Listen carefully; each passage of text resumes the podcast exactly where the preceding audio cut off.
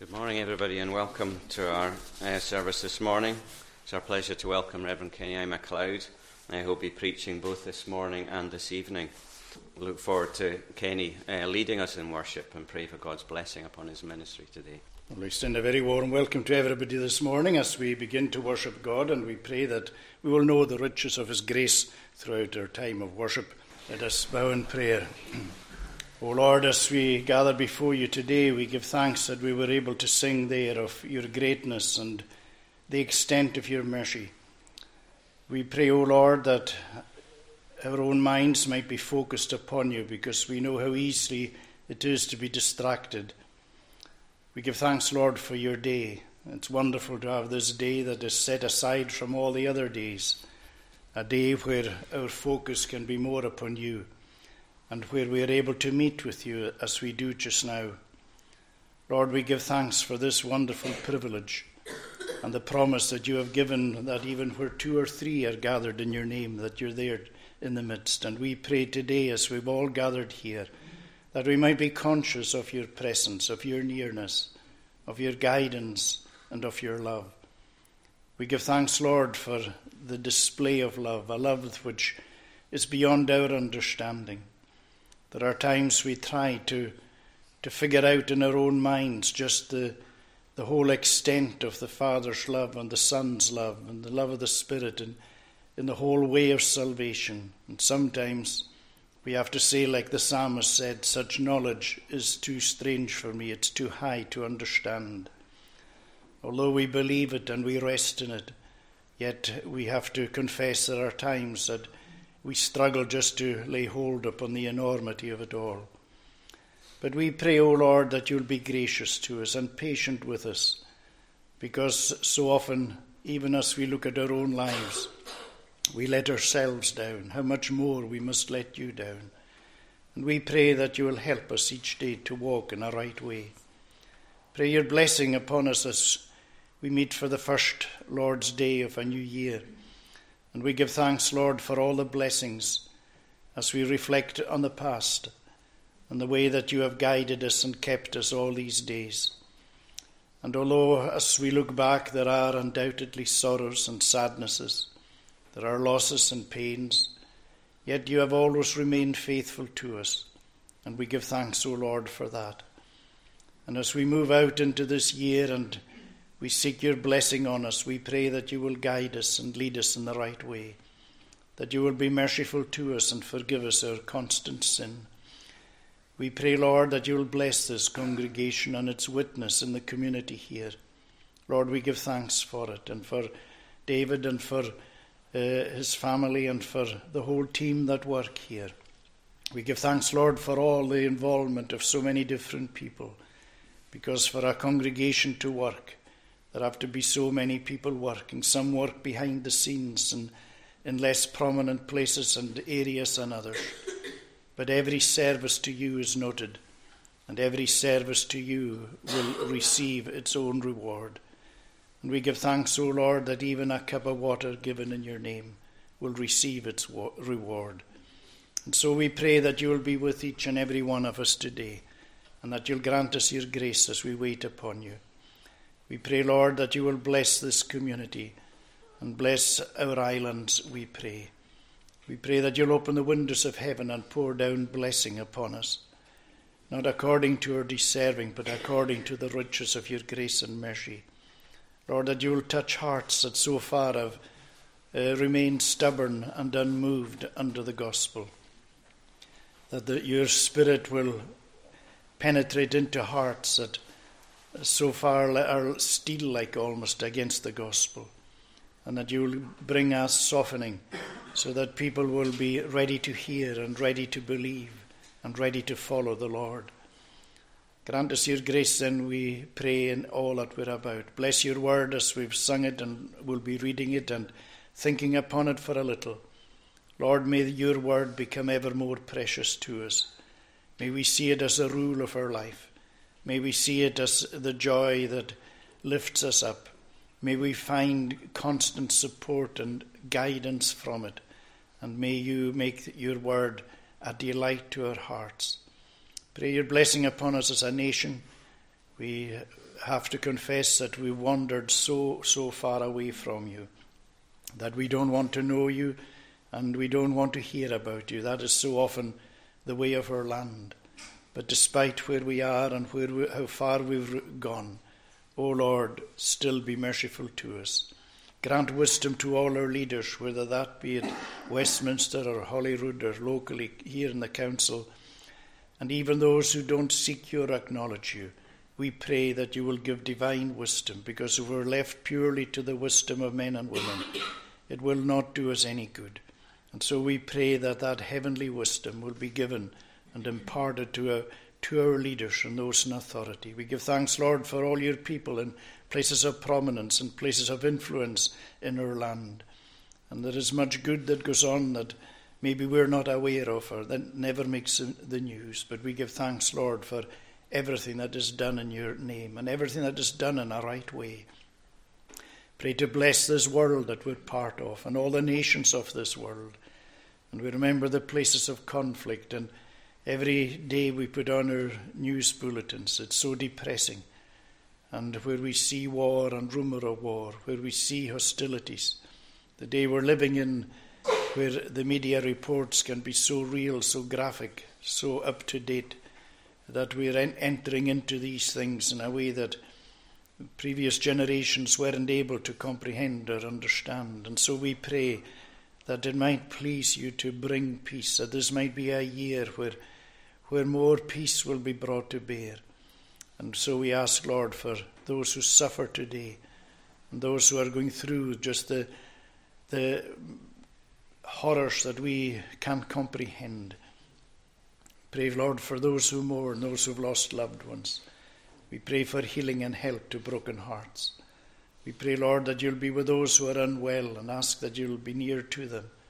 Pray for those who are old in age and no longer able to get out. We give thanks for all the caring that goes on in our communities. And we pray for carers and we pray for those that they care for. We ask, Lord, now that you will watch over us and keep us and do us good and take away from us our every sin, we pray. In Jesus' name we ask it. Amen. Now we're going to read in John's Gospel, the Gospel of John, chapter 1. John chapter 1, and we're going to read from verse 19 through to verse 42. John chapter 1, reading at verse 19.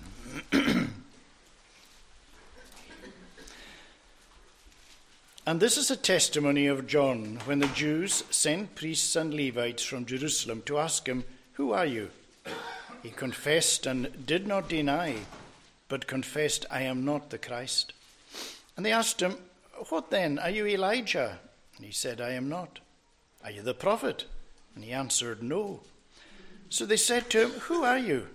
We need to give an answer to those who sent us. What do you say about yourself? He said, I am the voice of one crying out in the wilderness. Make straight the way of the Lord, as the prophet Isaiah said. Now they had been sent from the Pharisees.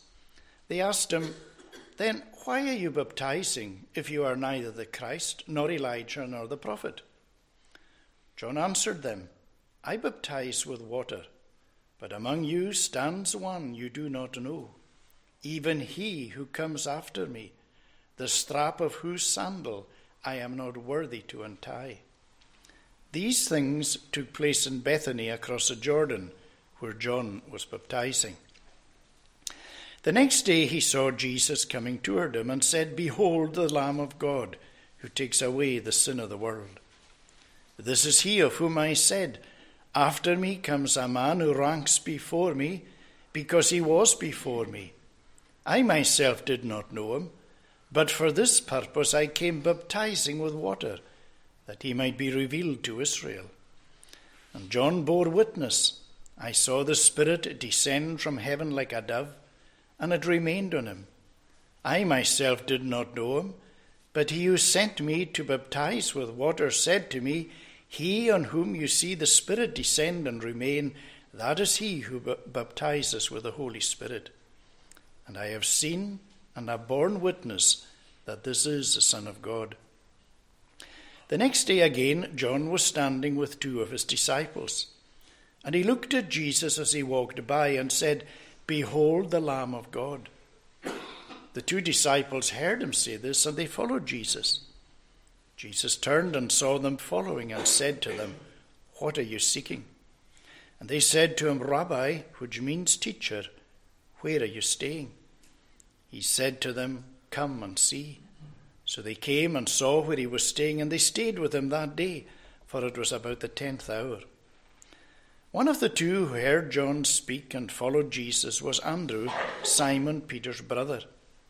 He first found his own brother Simon and said to him, We have found the Messiah, which means Christ. He brought him to Jesus. Jesus looked at him and said, So you are Simon, the son of John. You shall be called Cephas, which means Peter. Amen, and may God bless to us this reading of his own holy word. Let's turn again for a little to the chapter we read in John's Gospel, chapter 1. We read from verse 35. The next day again, John was standing with two of his disciples, and he looked at Jesus as he walked by and said, Behold the Lamb of God. The two disciples heard him say this, and they followed Jesus. Jesus turned and saw them following, and said to him, What are you seeking?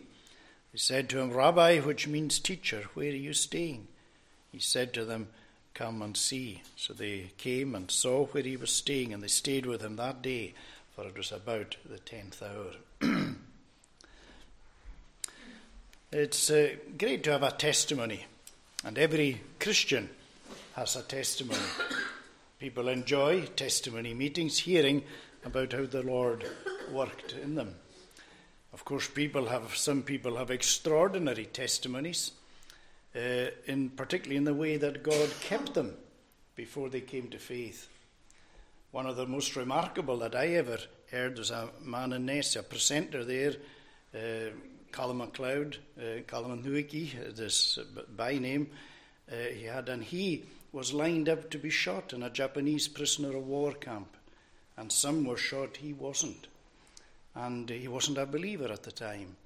So when he was talking about how the way the Lord preserved, you say to yourself, well, there's not many people who could enter into something as powerful or as radical as that. But everybody has a testimony. But a testimony isn't just a matter of how we come to faith, a testimony is a matter of not just coming to faith, but our journey of faith. Because a journey to faith is just the very beginning afterwards, it's a journey of faith. So we all, every believer has a testimony. And I hope if there's anybody here today who has not yet come to faith in Jesus, that it won't be too long till you too will have a testimony because it's a wonderful, great thing to be able to share what the Lord has done in you and for you. Now, John shows something uh, very clear here about testimony because of the verse 19 it tells us, and this is the testimony of John. Now, the main thing in John's testimony is that his testimony is pointing to Jesus. And at the end of the day, that's what every testimony should be about. It's not really about us. We can't help but speak about us because we're giving uh, about ourselves because we're giving our testimony. But ultimately, it is about Christ, about what the Lord has done, who He is, what we have come to discover of Him, the way He continues to work within our lives. And so, while John is giving something of his own personal testimony as regarding who he is, his main focus in this testimony is, of course, pointing to Jesus. So, John bears testimony of himself, and the reason that he does that is because a delegation has come uh, from the Jewish religious leaders to investigate who, is, who are you? Because John was on everybody's names. His, his ministry was capturing the attention of the whole nation. They were keen to find out who are you? Because he didn't come through the, the normal, like rabbinical schools or all that. He didn't come the normal way that the religious leaders came. But they could all see this man has an authority about him. This man is different. This man is a religious man. He's a good man. So they're wanting to find out who are you? Are you the Christ? Are you Elijah? Are you one of the prophets? Who, who are you? And so uh, John bears very clear testimony to himself, and he says very simply, I am the voice of one crying in the wilderness. Make straight the way of the Lord. That he's, he's here quoting, of course, from Isaiah. And how true it is that John talks here about a wilderness, making straight the way of the Lord in a wilderness, because that's where we are. We're in a wilderness. It wasn't a wilderness that God created at the beginning, it was a beautiful garden. We turned it into a wilderness because we were tied into Adam, and when Adam and Eve sinned, they plunged, as we know, this whole world into a wilderness. That's why that we're told in Romans that the creation groans. God didn't make it a groaning creation. But because of the fall, the fall didn't just affect you and me, it affected everything. That's we see it with the earthquakes, the tsunamis, and volcanoes, and that's why it says that the whole creation is groaning, and that is as a result of sin. It affected everything, and uh, so the, as we say, God made in the, in the original, He made a beautiful garden. But we know if Adam and Eve were thrown out of the garden and they couldn't find their way back in because there was a, an angel with a flaming sword guarding entrance back to the garden. And the wonderful thing is that just as Adam and Eve couldn't get back into the garden, at the end of the day, when the Lord takes his people to glory, just as Adam and Eve couldn't get in, those in glory will never be able to get out. It's a dwelling place. That's why Jesus says, I go to make, I go to prepare a place for you, a dwelling place, a place forever. And that's one of the wonderful things is that there will be no exclusions from heaven. Nobody thrown out. Once you're in, you're in forever. It's a wonderful, a wonderful concept, a wonderful truth that the scripture tells us. Now, as John is here and he's witnessing about Jesus, he says many great things, and he, he continues on. We find John's own testimony uh, again uh, further on in, in chapter 3 and so on. And one of the things that Jesus, that John said about Jesus and about himself is something that we all ought to discover. He says, He must increase, but I must decrease. And that is so true within our own lives. Uh, because one of the ways that we see the Lord increasing is when we would see the answer to the Lord's Prayer, Thy kingdom come. We pray that, Lord, may your kingdom come. We want God's kingdom to come its influence, its power to be discovered throughout the whole land and in our own community. When we pray that, and you know, we should pray, I know we were taught the Lord's Prayer, we should actually pray the Lord's Prayer every day and use it as a base for our own prayer because all the different petitions and requests and thoughts in it should lead us into other areas. And it's a wonderful prayer, and your kingdom come. We want the Lord's kingdom to come within our own heart. In other words, that the Lord's the Lord would grow, His Spirit would work in our hearts so that we would grow more and more. And that's what John is saying for the increase to be in his own life of the Lord, and at the same time that he would decrease. And the two go together. We will always decrease as the Lord increases within us. In other words, when, when we decrease, we become humble before the Lord. Now, humility is not something that you just put on. You know, that some people think that I better look humble. And they say, and I don't know how you're supposed to look humble. They think, well, I better put on a particular kind of pose of humility. That, that, that's not humility. We can't just adopt a position or a, a look of humility. In fact, that's offensive before God. That's not humility. Humility is where we begin to see less and less of ourselves and more and more of the Lord. And the more we see of the Lord, the less we think of ourselves. The more we see of the Lord, the more we're liable to like fall down before Him. You see these men in the in the Scripture, people like uh, uh, you see Abraham and uh, Daniel and John and all these people, when they got a glimpse of the Lord, they fell down before him. His glory was so great. And that's what we need to be seeking in and for ourselves, is that we will see more and more of the, the, the wonder and the, and the glory of the Lord. Because this that is where real, true humility comes from. Anyway, the next day, uh, John, he, he's uh, here and he sees Jesus coming. And John bears witness or testimony about Jesus. Now, supposing John never said anything else in his life, but what he says, first of all, in verse 29, and then he says it again uh, in, in, in, in, verse 35, or thir- uh, yeah, in verse 35. Verse 29 The next day he saw Jesus coming toward him, and he said, Behold, the Lamb of God who takes away the sin of the world. If that's all John ever said, what a ministry in itself that would be.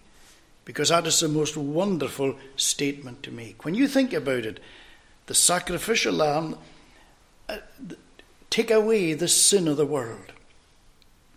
Now, when John said that, we see this the scope of it, the world, not just the locality where Jesus was, not just at the time that Jesus lived on the, on the, on the, in the world, but all the time, throughout every generation, throughout the whole world. And it's ongoing to this very day throughout the nations of this world. This great truth is taking place. Behold the Lamb of God. Today, in Russia and China and Africa and different parts of this world, people are beholding the Lamb of God. They are seeing him and he's taking away their sin. That's go- it's an ongoing. It's happening. We pray it'll happen here today as well. That someone or some will be able to see the Lamb of God as the one who takes away the sin of the world and is able to take away my sin too. And again, when you think the sin of the world, it talks here of all sin, every type of sin, all manner of sin. Every, when you think about just look into your own life and look into what you've done, what you say, what you think. You and I all know we have a cesspool of thought that's in there that's sometimes frightening. Have you ever been frightened by the thoughts you have? They just come from nowhere. I know sometimes Satan can, with his arrows, just fire darts in, and all of a sudden you get the most awful thoughts. And I believe sometimes these are satanic, but we mustn't blame Satan all the time because all sin, manner of sin, is deep within our own selves. And sometimes when we, we come to have a wee glimpse of that. But as we said, the Lord is able to wipe it all clean, just like as we were saying to the young folk about the shore, just wash away all sin. So this is what, what uh, uh, John is proclaiming here about Jesus as the Lamb of God. Now it tells us again, he, and the next day John was standing with two of his disciples, and he looked at Jesus as he walked by and said, Behold the Lamb of God. And we see there that two of John's disciples who were follow, following John, one of them was Andrew, and we believe the other was the writer of this gospel himself, John, they turn and they go and they follow Jesus. They leave John and off they go to follow Jesus. Now, some people may say, Oh, that, that was hard on John. Man, that's showing a total lack of loyalty and disregard to John. Surely John would be hurt about it. No. John wasn't in the business of building up a following for himself. His whole ministry, his whole work was pointing to Jesus. He was wanting everybody to follow Jesus. And so it ought to always be in the work of the gospel. We are never, ever, ever in the work of the gospel for ourselves, for our own glory. It Doesn't matter at what level, because everybody is working in the gospel. Yeah, it can be preaching, but we can be. There's a hundred and one things within ministry. And whatever we're doing, we must never be doing it for ego or for self or for self promotion or for a pat on the back or anything of that. It is always to and for the Lord. And that's what John, John wasn't somebody who was saying, oh, come on, look at them. John, Andrew, where are you going? He was delighted that they went off to, to follow Jesus. It's part of what John, John had been saying. He must increase, I must decrease. And of course, this is a great message that John was proclaiming. Jesus himself said, I, if I be lifted up, will draw all men to me. That, of course, he was speaking about his, his uh, crucifixion and all that that was to involve. But it's what we're about every Lord's Day, is preaching Christ crucified. I, if I be lifted up, we, we're wanting to lift Christ up so that people will see him and believe him, uh, believe in him. So, John's message, behold the Lamb of God. But you know, the encouraging thing here is that John said in verse 29 one day, Jesus coming, behold the Lamb of God. Here's the next day, and John says exactly the same thing as he walked by Behold the Lamb of God. It doesn't tell us the first day that anybody began to follow Jesus. But it's the next day, as John gives the same message, we find these two people get up and follow Jesus. What an encouragement to us. Because, you know, sometimes we can preach the same message over and over. And it is, it's, although we preach different texts and different themes, it is the one message at the heart of it. And sometimes nothing happens. Sometimes things do happen. But here's an encouragement that one day John gives a message Behold, the Lamb of God who takes away the sin of the world. Doesn't tell us that anybody was moved, anybody was stirred, anybody got up to follow Jesus. To you the next day, exact same message. And we find a response. So that's an encouragement. Doesn't matter what work you're doing. You might be working in Sunday school, you might be working in youth, you might be working with old people, you might be witnessing in whatever. Maybe you have witnessed all your life and you haven't seen anything come of it. You don't know. I believe that's going to be one of the great surprises on the great day. And the reason I believe that is because when the Lord gives us this picture of giving the, the well dones to people, and He's saying to them, you know, you did this and you did that and you did the next thing. When I was cold, you, when I was hungry, you fed me. When, and they go, what do they say? when did we do these things? And I said, well, as much as you did it to one of the least my brother, you did it as unto me. So I think on the great day there's going to be a lot of great surprises where we find that sometimes when we ploughed away and witnessed and worked and nothing seemed to be happening, on that great day we'll discover, yes, there were things happening. And the Lord will make clear to us what was happening. So it's a great, great encouragement for us uh, to, to keep going in this. But again, what's so encouraging is that we find, uh, we're jumping on a wee bit here, but that Andrew who was one of the two who responded to the message of John and got up to follow Jesus, uh, what did he do after he had spent time with Jesus? One of the two who heard John speak and followed Jesus was Andrew, Simon Peter's brother. He first found his own brother Simon and said to him, We have found the Messiah. And he brought him to Jesus. See the knock on effect. Andrew finds this is the Messiah. What does he do? He can't wait to go and find his brother. Convinces his brother, Come with me and see. And Jesus, he, Peter comes and meets with Jesus. One leads one. Now, fast forward three years. This man, Peter, who became a leader amongst the, the, the apostles, and you watch Peter preach, and thousands come to faith through his preaching at remember at Pentecost. It all began with John bearing testimony to Jesus, Andrew hearing, going to get his brother Peter. Three years forward, thousands have come to faith. It always begins just with one. And that's so encouraging because here we're seeing, we're able through in the Word just to see the great, the great spread of the gospel, the great power that follows it. And so I'm sure Andrew would never have thought that day that how it was going to unfold. And then Jesus turns to them as they, they, to the, Jesus turned and saw them following and said to them, What are you seeking? It's interesting, Jesus asks, What are you seeking? Not who are you seeking? Well, it was obvious who they were seeking. They were seeking Jesus. They were seeking because they wanted to be with him. But he's asking, What are you seeking? And you know, I think that's one of the most important questions that the Lord asks us. And he's asking us this today. What is it that you're seeking? What is it in life that you really want? What is it that makes you tick? What is it that is right at the very heartbeat of who you are? Because often we don't really probe down and sort of think, well, okay, what, what, what am I about? Why, what is the driving force of my life? Because something, something pushes us on. We don't just, we're not just drifting. Some days we drift a wee bit to this and that, and don't think too much about it. Very often we're saying, right, what, what is life really about? What's at the very source of my life? What's at the heartbeat of my life? What gives that impetus to my life? What is it I really want? Am I somebody and the main drive of my life is I want money? That's, that's what propels me on.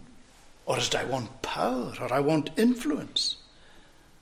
Or I'm, my great goal is the pursuit of pleasure. Or, you know, there's lots of different things that, that people, that sort of, it's at the, at the very core of what they're about. Because it influences everything else that they do, really. So Jesus is asking them, What are you seeking? And so it's a question that only you can answer and only I can answer myself. What is it that we are really seeking in life? And obviously, the fact that they're following Jesus in itself speaks to us that it's Jesus, of course, that, that, they, that they want above all. But we've got to ask ourselves this question Is Jesus first in our life? Is, is He the one that we are really seeking? Is He the one that, that we want? And can I say to you, if you don't have Jesus, you have no idea what you're missing in life. Because Jesus brings a new dimension and a new perspective to everything. You see things differently. You're the same person.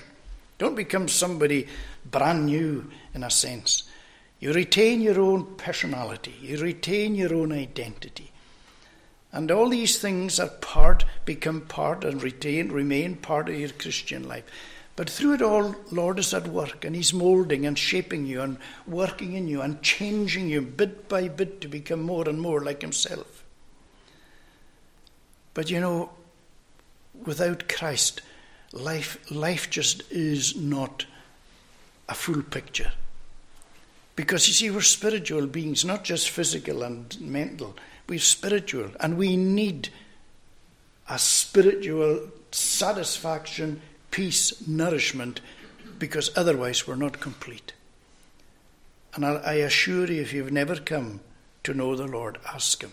It'll make a huge difference to your life, not only for now, but for eternity. But when the Lord comes into your life, He changes everything. I remember when I was converted, even the even the very nature itself seemed different.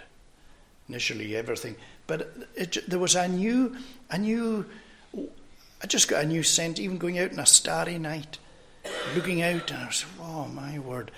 The Lord, you made all that. You made all these stars, and you, you number them, you know them. It's just, it changes your whole way of thinking, of seeing things. And so that's why it's so important that we, that we lay hold upon Jesus. The most important. He is the most important. That's why Jesus said of Mary, Mary hath chosen that good part which shall never be taken from her. And in response to the question, uh, Rabbi, they ask him, Where are you staying? Uh, Jesus says, Come and you will see. Come and you will see. And you know, that's one of the most wonderful things. And that's what I leave with you today. Jesus says, Come and see. Do you know, a lot of people dismiss Christianity. And they, they dismiss because they have no knowledge of it. They've no knowledge of Christ, are not interested to find him, or know anything about him, but they dismiss. And that's a really, that's a very unfair thing. Because until you dismiss or you say, oh, well, that, he's not for me, you've got to, you've got to come and discover a bit about who this person is that you're ready to dismiss. And I would urge people who don't know anything of Jesus that you would start, start in the Gospels, pick up the Gospel of Luke, and really begin to read through it, and the Gospel of John, and ask the Lord to open your heart so that you will see. You know, we can read the Bible from in. I did. I used to do that out of, I suppose, because of my upbringing, and out of a sense of duty, and maybe to salve a conscience no matter how far away I was from God, most nights I tried to read a few verses. And it was no more than salving a conscience. But I often tried to read through the Bible. But you know, I never really saw anything in it. It's not until the Lord opened my eyes to see. And that's why we need to pray as we read Lord, open my eyes to see. And the Lord, if you mean that prayer, the Lord will. He will open your eyes in order to see. And they went with Jesus. They came, they spent the day with Jesus. They saw. And what, a, what an impact it had upon their lives. Here's this gospel writer, John. He was one of the two. Andrew, as we said, who went and he got his brother Peter. And we see the, what followed on from that. Well, I hope today that you too will come and see Jesus for yourself. Let's pray. Lord our God, we pray that we may indeed see Jesus, that we will see him as the Saviour who is there, the Saviour who is there for me, and that we might be able to lay hold upon him. So often there are things in the way, just like that, what do you seek? So often it is the things that we seek that keep us away from Jesus. Help us, Lord, to see that you are more important than all these other things that so often get in our way.